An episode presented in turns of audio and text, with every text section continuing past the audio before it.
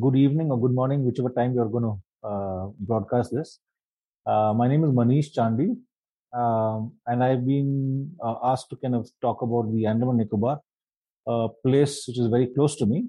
Um, uh, and it's close because even though I'm not there currently, not, I'm very far away from it physically, mentally, and in my all my work as a researcher, as after my college years, was spent in the Andaman and Nicobar Islands, mostly in the Nicobar and, and the Andaman as well. Um, and the work that I have uh, done is I studied economics in Madras. Um, and after a point, I wasn't particularly clear and sure as to where I wanted to go with that, with that version of being taught that kind of economics in those years in the 90s.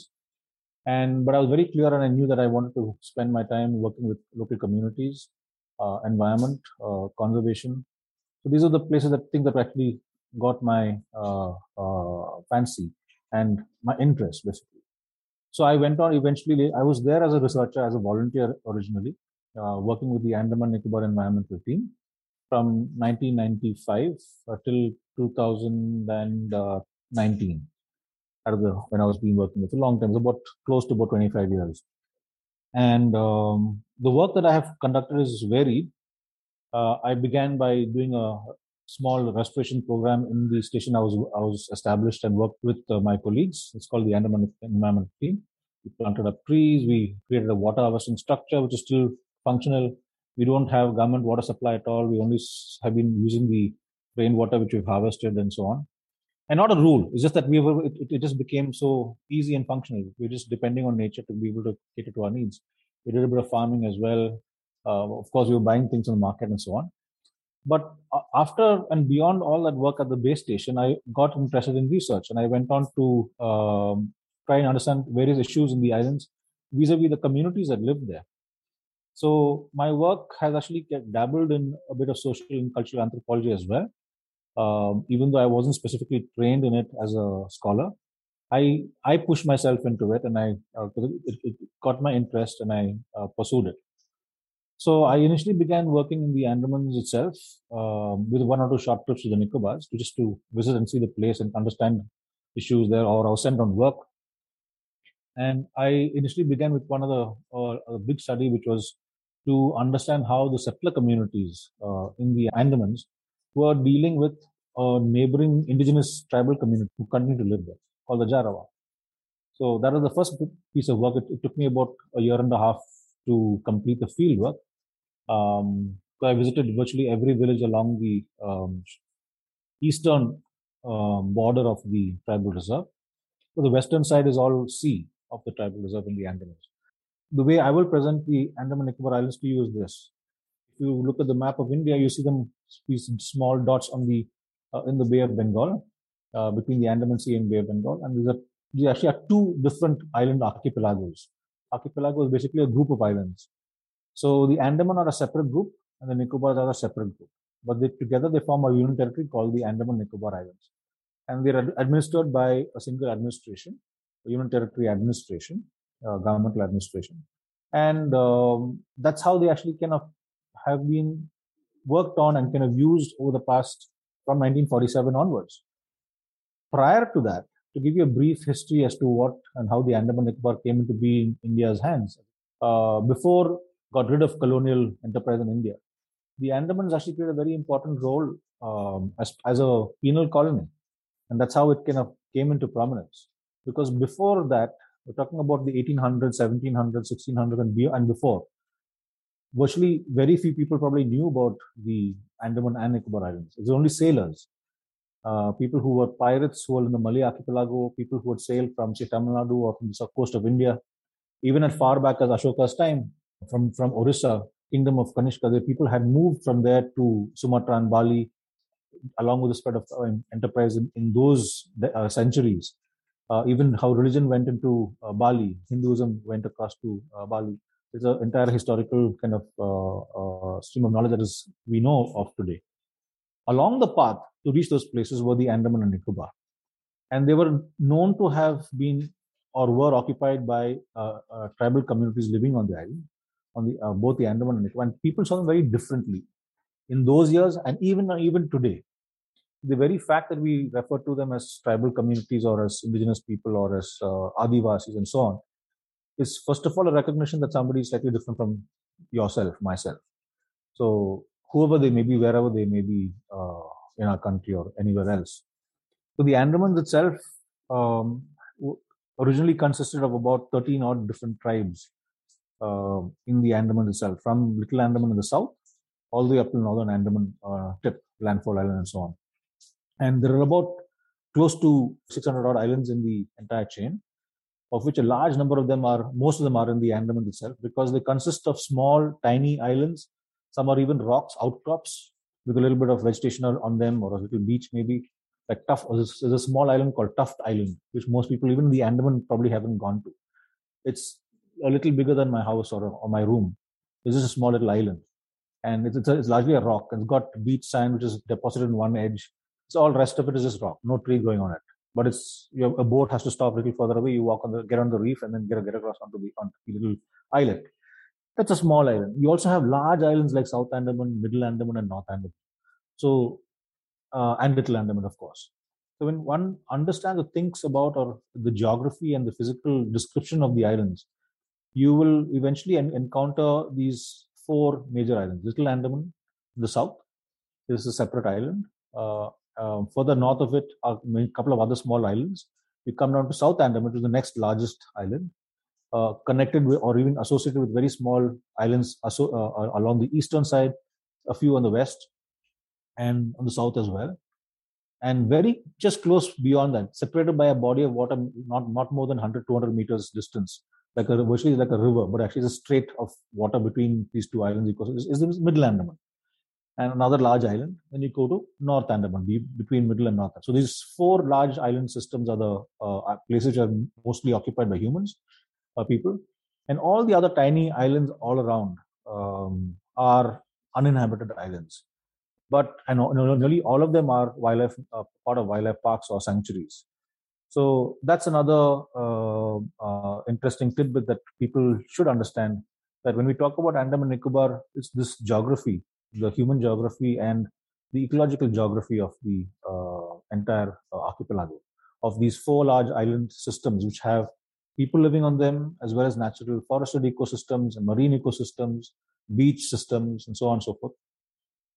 While they're also surrounded and and uh, dotted with these uh, many other small islands um, associated or close by or, or, next to them and so on and so forth. And on in that natural ecosystem are a varied group of wildlife that also was part of my interest. I was working with a group who was primarily involved in wildlife conservation and wildlife research or at least in for crocodiles sea turtles uh, marine fauna and flora uh, even terrestrial flora and fauna. Uh, students used to come there to uh, ANET, they still do, to work in or understand ecosystems in the um, Andaman Nicobar, or even or even ask questions about certain uh, aspects of those ecosystems, or, those, or or even biological systems or species. So that's where my work began, and uh, I was the, one of the only few people doing work on the social ecosystem of communities and people. So, like I told you a little earlier on, uh, the islands themselves originally had about 13 odd tribes. And the colonial enterprise entered the Andamans finally after the uh, mutiny revolt in uh, mainland India. Then British government of India had uh, was looking for a place to kind of detain and suppress the freedom movement and so on by having a place where people could be sent to jail and not be able to escape. The Andamans was seen as a um, very strategic location, even at that point of time an island system far out at sea where escape is next to impossible uh, and you can only escape within the entire uh, landmass you can't swim the seas unless you make a raft and so in, even that is very that's a very risky enterprise and saying of guarantee of success is very low of being able to reach another mainland from there and so on anyway there's lots of good material that is available a lot of bad material also available to read which is uh, um, here and there. But there are a lot of most of the old accounts about the Andaman and Nicobar are very interesting, and they form the basis of knowledge about the early history of the Andaman Nicobar chain. Talking about those communities who live on the uh, uh, islands, people have looked at them with great skepticism and also with a lot of curiosity ever since people knew about these communities who used to live on these who live on these islands. It's unfortunate, but it's a fact that through both colonial enterprise and uh, imperialistic imperialistic kind of colonizing islands, whether they were colonial British or Indians or whoever they were, always viewed the Andaman Islanders. I'm not talking about the Nicobar Islands now. I'm talking about the Andaman Islanders, just because of uh, difference in physical features of color and the way of life of living in, in the forest uh, and, a, and a way in which all our forefathers at one point of time lived. There weren't any cloth factory factories or they only use and, and use material from their surroundings to kind of adorn themselves or clothe themselves. So there's this huge curiosity factor which kind of developed even then, and it, it went in, it went in various directions.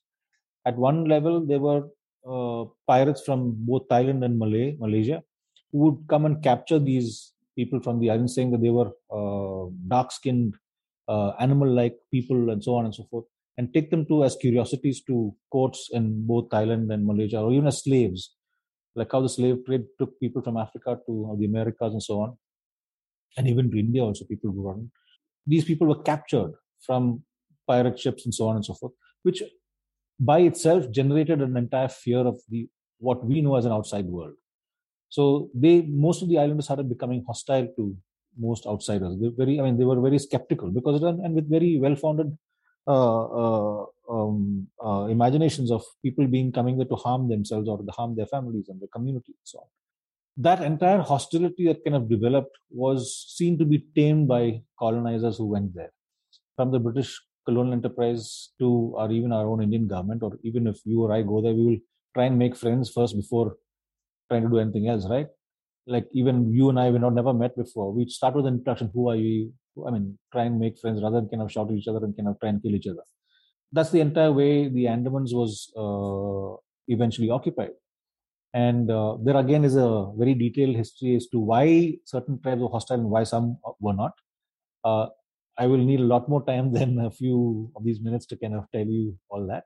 But it suffices to say that with this uh, uh, the issue of slave trade, the Andaman, Andamanese, whichever tribe they belong to, had always had, had developed a, a sense of hostility and uh, um, uh, negativity towards any outside contact. That in itself is what also probably held them and allowed them to kind of survive until the present day and age uh, through these many centuries. Firstly, because there was very little contact with other, the outside world, and the first contact that they had was also of subjugation, and they tried to kind of uh, thwart that by bows and arrows that they were using, weapons that they would use that any human community would do, and uh, that combined with the fact that there were also people who came as colonizers who also felt that yes, violence is not the way forward. We need to be able to find a, a, more peaceable way of being able to coexist or at least find a way of not harming their own lives and so on. Which eventually actually resulted in the field of anthropology becoming a tool through uh, both administration as an administrative tool to kind of understand communities because there are so many cultural uh, ethnicities, not just in the Andaman Nicobar, but across the world. And uh, anyway, so um, with the colonial enterprise, because these people had been isolated for the longest time, they were resistant to various common diseases or infections that our communities on the mainlands were uh, more used to or more accustomed to. And therefore, when with the British colonial enterprise that came in to be there and the penal colony, particularly, a um, lot of X, Y's, and Z's are there in the entire equation of what happened.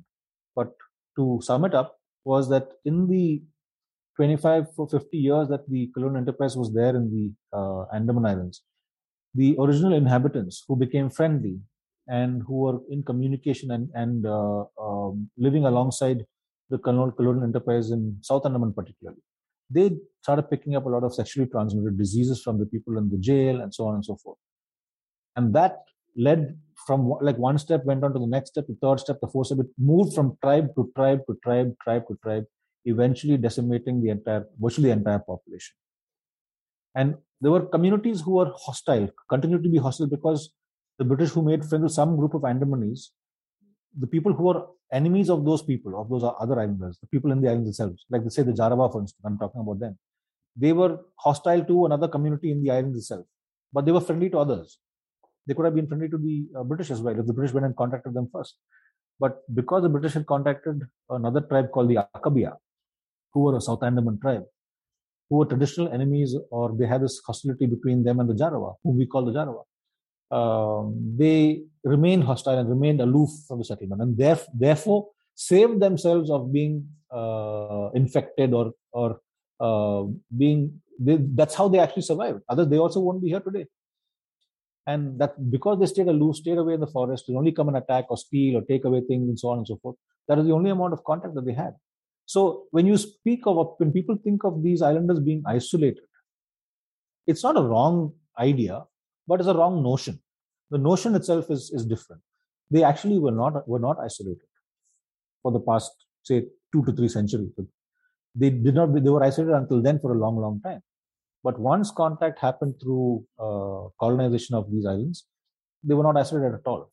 And secondly, also want you to remember, even though in today's day and age, using a saying taking a glass to drink water or whatever is just commonplace we have actually think to come and think about it we have actually manufactured this glass uh, your bottle glass bottle glass tumbler whatever it comes from a factory where silica is used to make uh, glass and then eventually comes with glass a lot of those glass pieces of bottles are now also used to float across the ocean and kind of reach the islands even those years so glass, so glass chips of bottles and uh, stuff like that were used by the Andamanese without knowing where they came from, as small knife tools because they were sharp. They were all, sometimes they could be very sharp. You know, you know. That. So I'm saying what I'm talking about, trying bring bringing that as an example or an illustration is to show even the sea did not allow so much of isolation. Contact was happening in, in different forms of, of things floating up in ashore and people seeing curious about what is coming up, what where it's come from, and using it in a different way and so on and so forth. So from a, an approximated population of something like 5,000 odd indigenous islanders who belong to these 12, 13 tribes. In from 19, 1869 till 1947, there was no real count.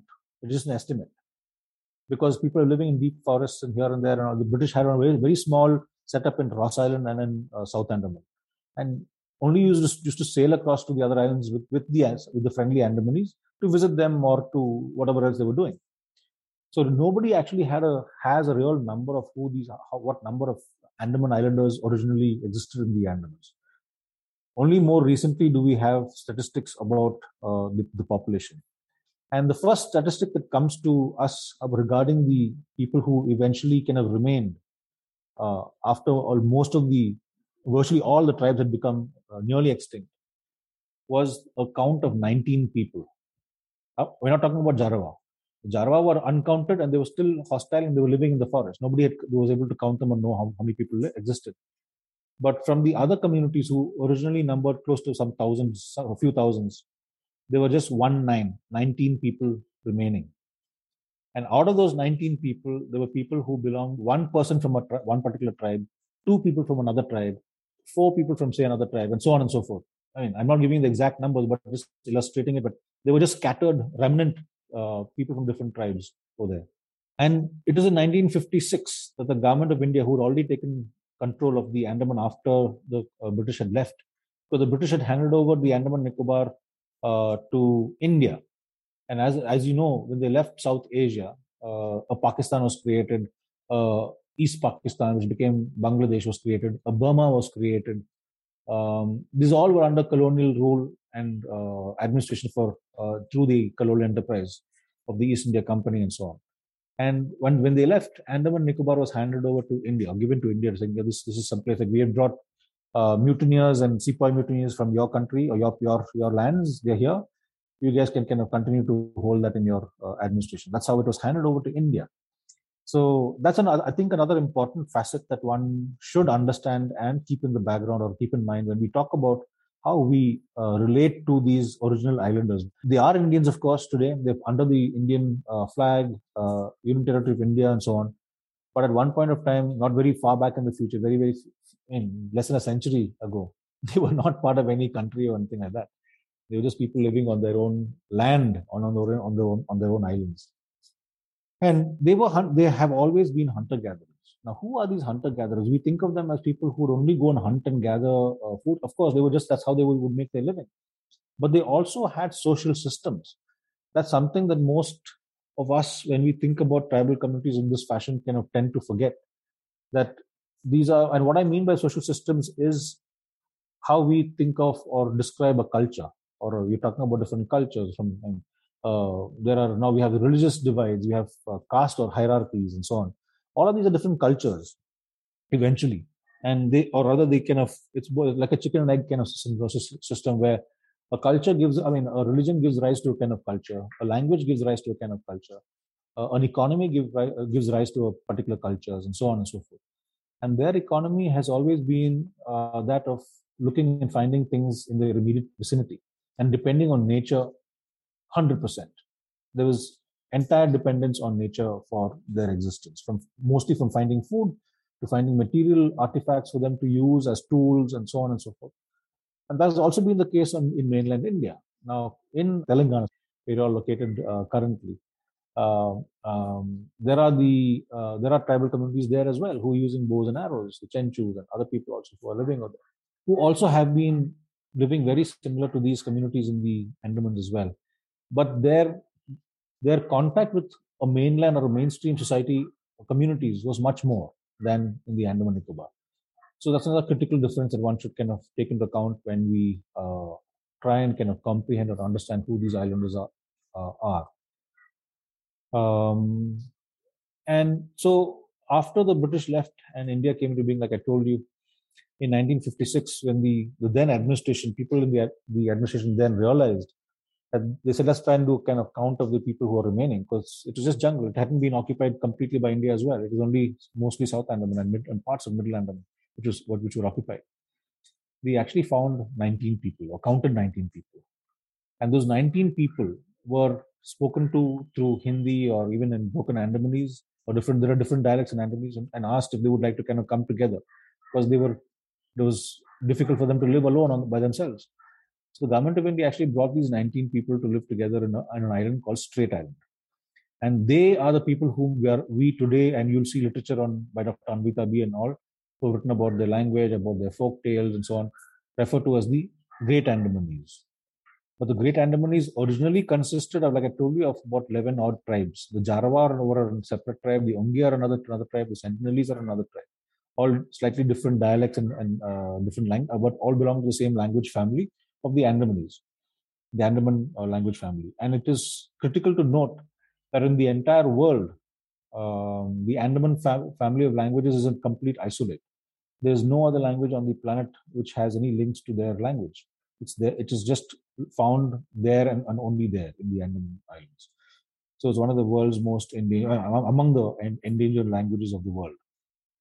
When those 19 people were collected or brought into a Strait Island, there were a few others who also to be around 25 or maybe 30 odd people actually because I, I know of some of my colleagues who are very senior old settlers from the uh, islands, from Andaman in particular, who have lived with some of the Andamanese themselves, told me, and they've told us, rather me and my colleagues, of uh, Andamanese who did not go to Strait Island. They lived in the jungle. An old couple I know of.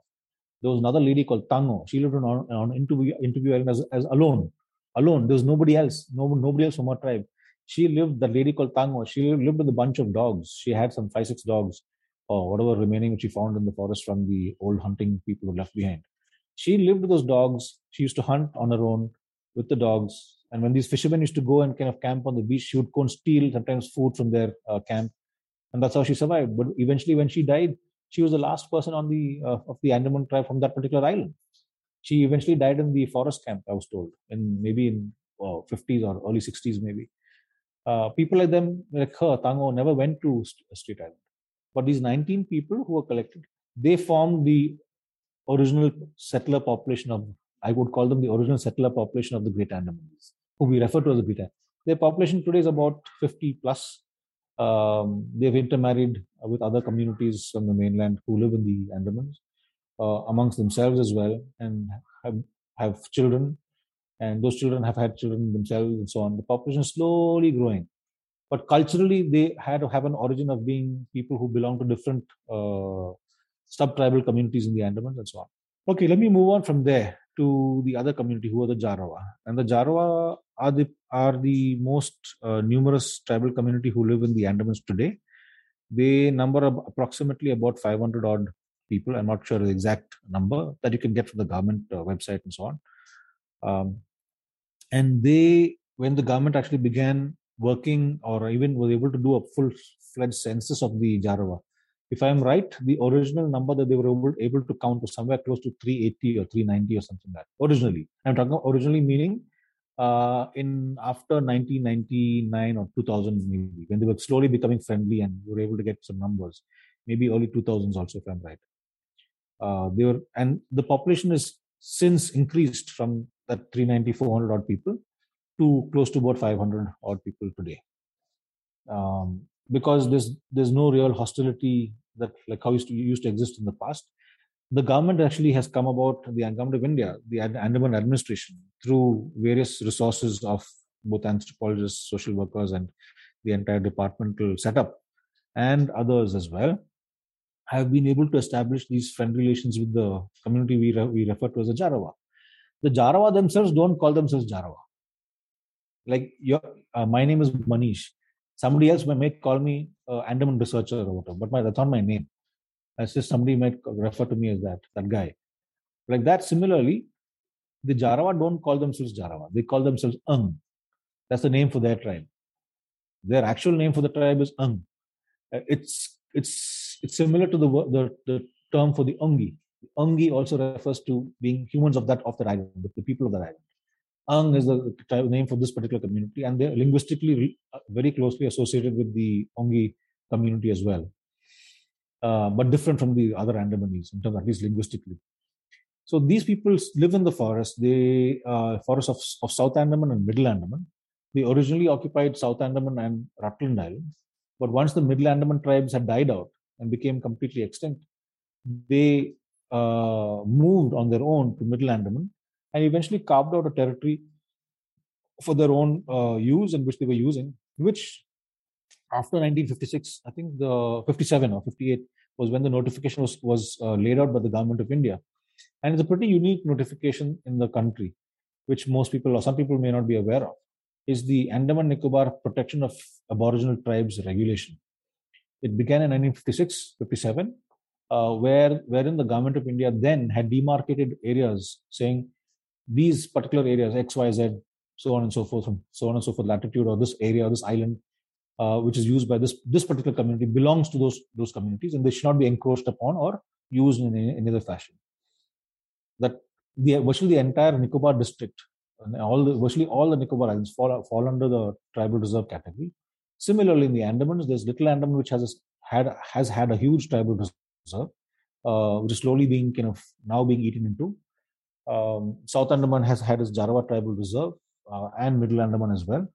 And the people, those remnant 19 people who came and were settled on this island called Strait Island, even Strait Island falls under a tribal reserve.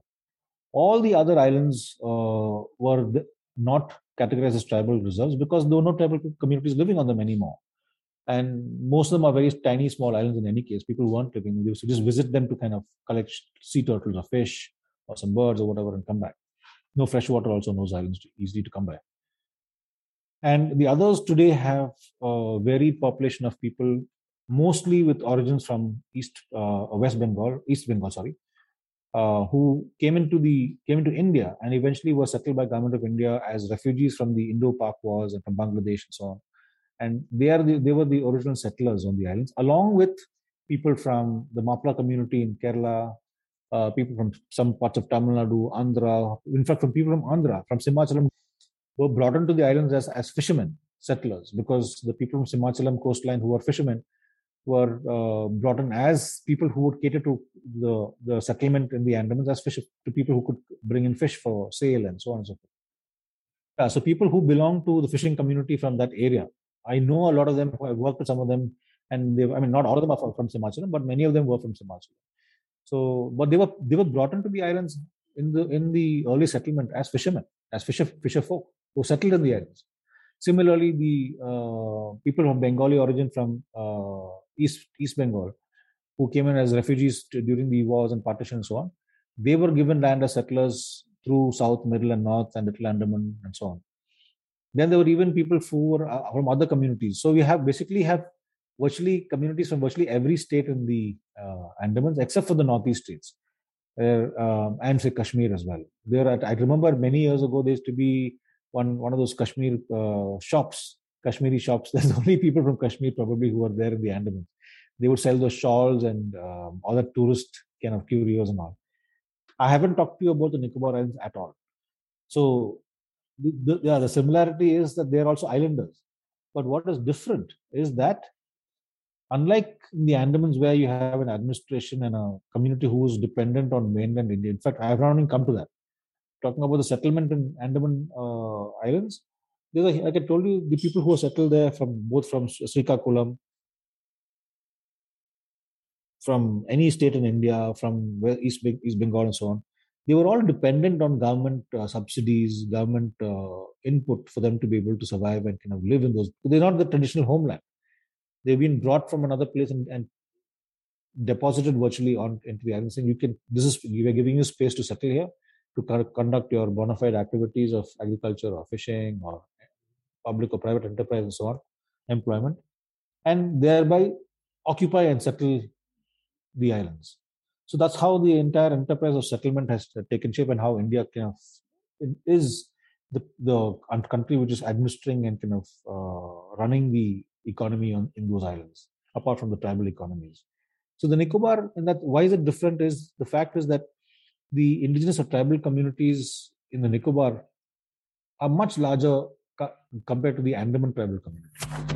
Firstly, firstly, there was no settlement that happened in Nicobar except for a small settlement on Great Nicobar Island, small parts of uh, Kamorta, but and sorry, Kachar. But everywhere else, it's the Nicobaris themselves who live and uh, work and uh, exist on their on, their own island. And there again, there are six dialects um, among the Nicobaris, from north to south, island by island. Different dialects of Nicobaris are spoken, and culture is more or less similar.